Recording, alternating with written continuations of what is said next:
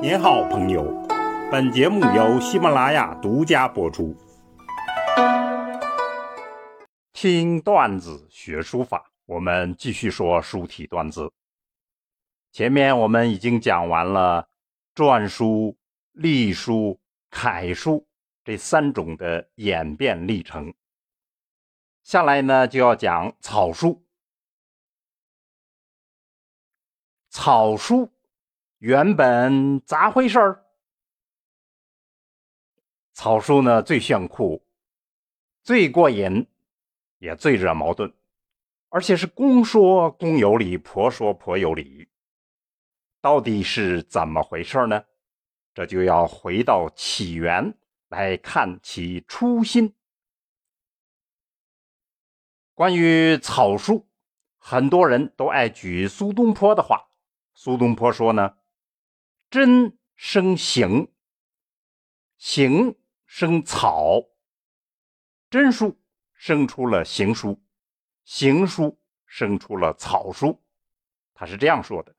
后面还有说：真如立，行如行，草如走。说真书就像站立，行书像行走，草书犹如跑。那么苏轼说这段话的本意是在谈张旭的草书，主要意思其实是说啊，草书要有行楷的功夫，要不然就是乱草。但是从生成这方面来讲，苏东坡应该说他看见的还是比较少，尤其是我们现在有大量的简读，可能是他不知道的，所以他有这样一种说法。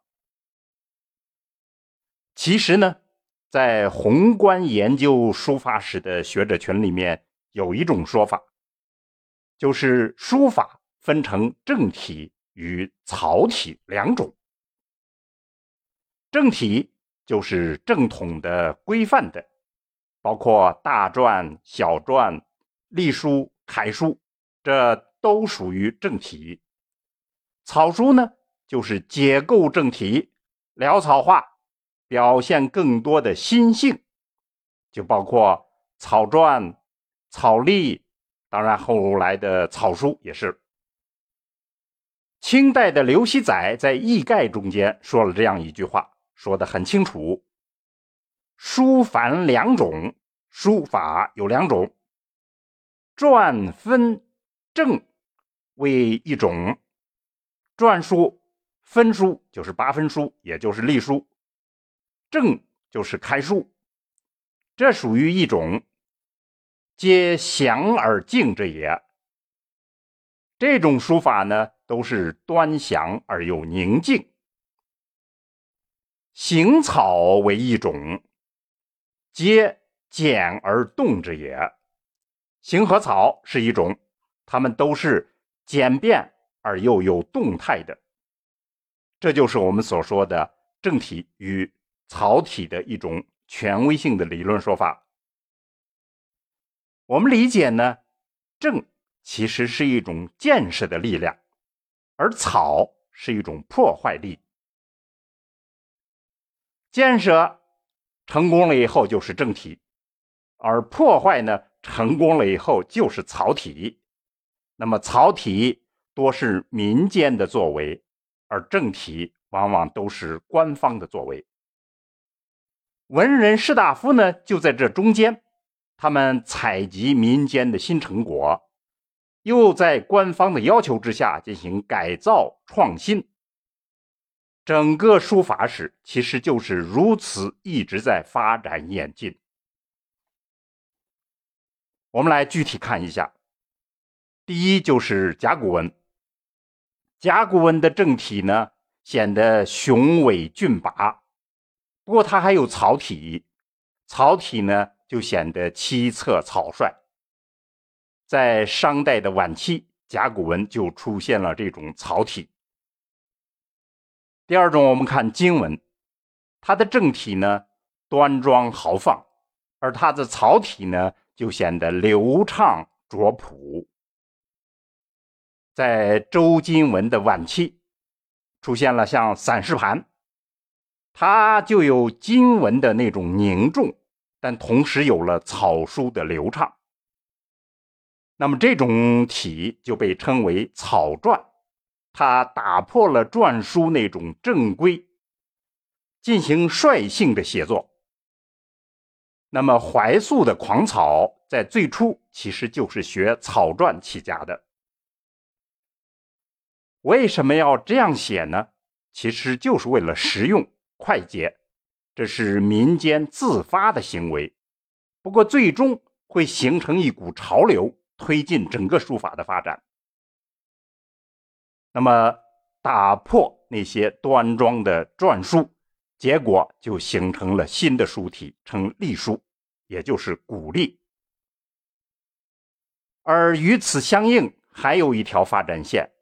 就是官方的做法，把篆书进行进一步的简化、美化，就将大篆变成了小篆，这就是秦始皇干的。那么最终的出路是没有出路，所以这应该是一条歧路。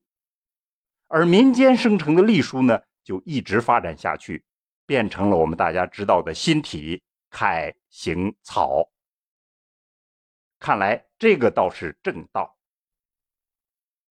第三种，再看隶书。正体的隶书呢，华美而又端秀；还有草体，就比较便捷而草率。这种就被称为草隶。那民间书家呢，在写草隶的时候，不加修饰，不拘法度，自然浑成，天趣盎然。我们能看到的，也是我们在节目中间讲过的。西汉的《神巫赋》，这里面就是大量的用了草体，它基本上是隶书，不过呢，草书的符号已经在这里大量出现，所以这部作品其实就是民间的文学、民间的书法，但是极具开拓性。一般来说，这种潦草，也就是前面我们讲的。甲骨文、金文、隶书等等，它们存在的那样一种潦草的草体，被称为是广义上的草书；而特定的字体，也就是我们所说的狭义上的草书。不过要强调的是呢，广义的是狭义的源头。许慎在《说文解字序》里面说呢。汉兴有草书，汉代兴起以后有了草书，那么之前的就不算草书了。但是大家一定要记住，草书的初心其实就在汉以前的这些书法中。那么理解初心，才能明确其本质。好，后面我们就要讲狭义的草书怎样诞生。好，听段子学书法，我们下次再见。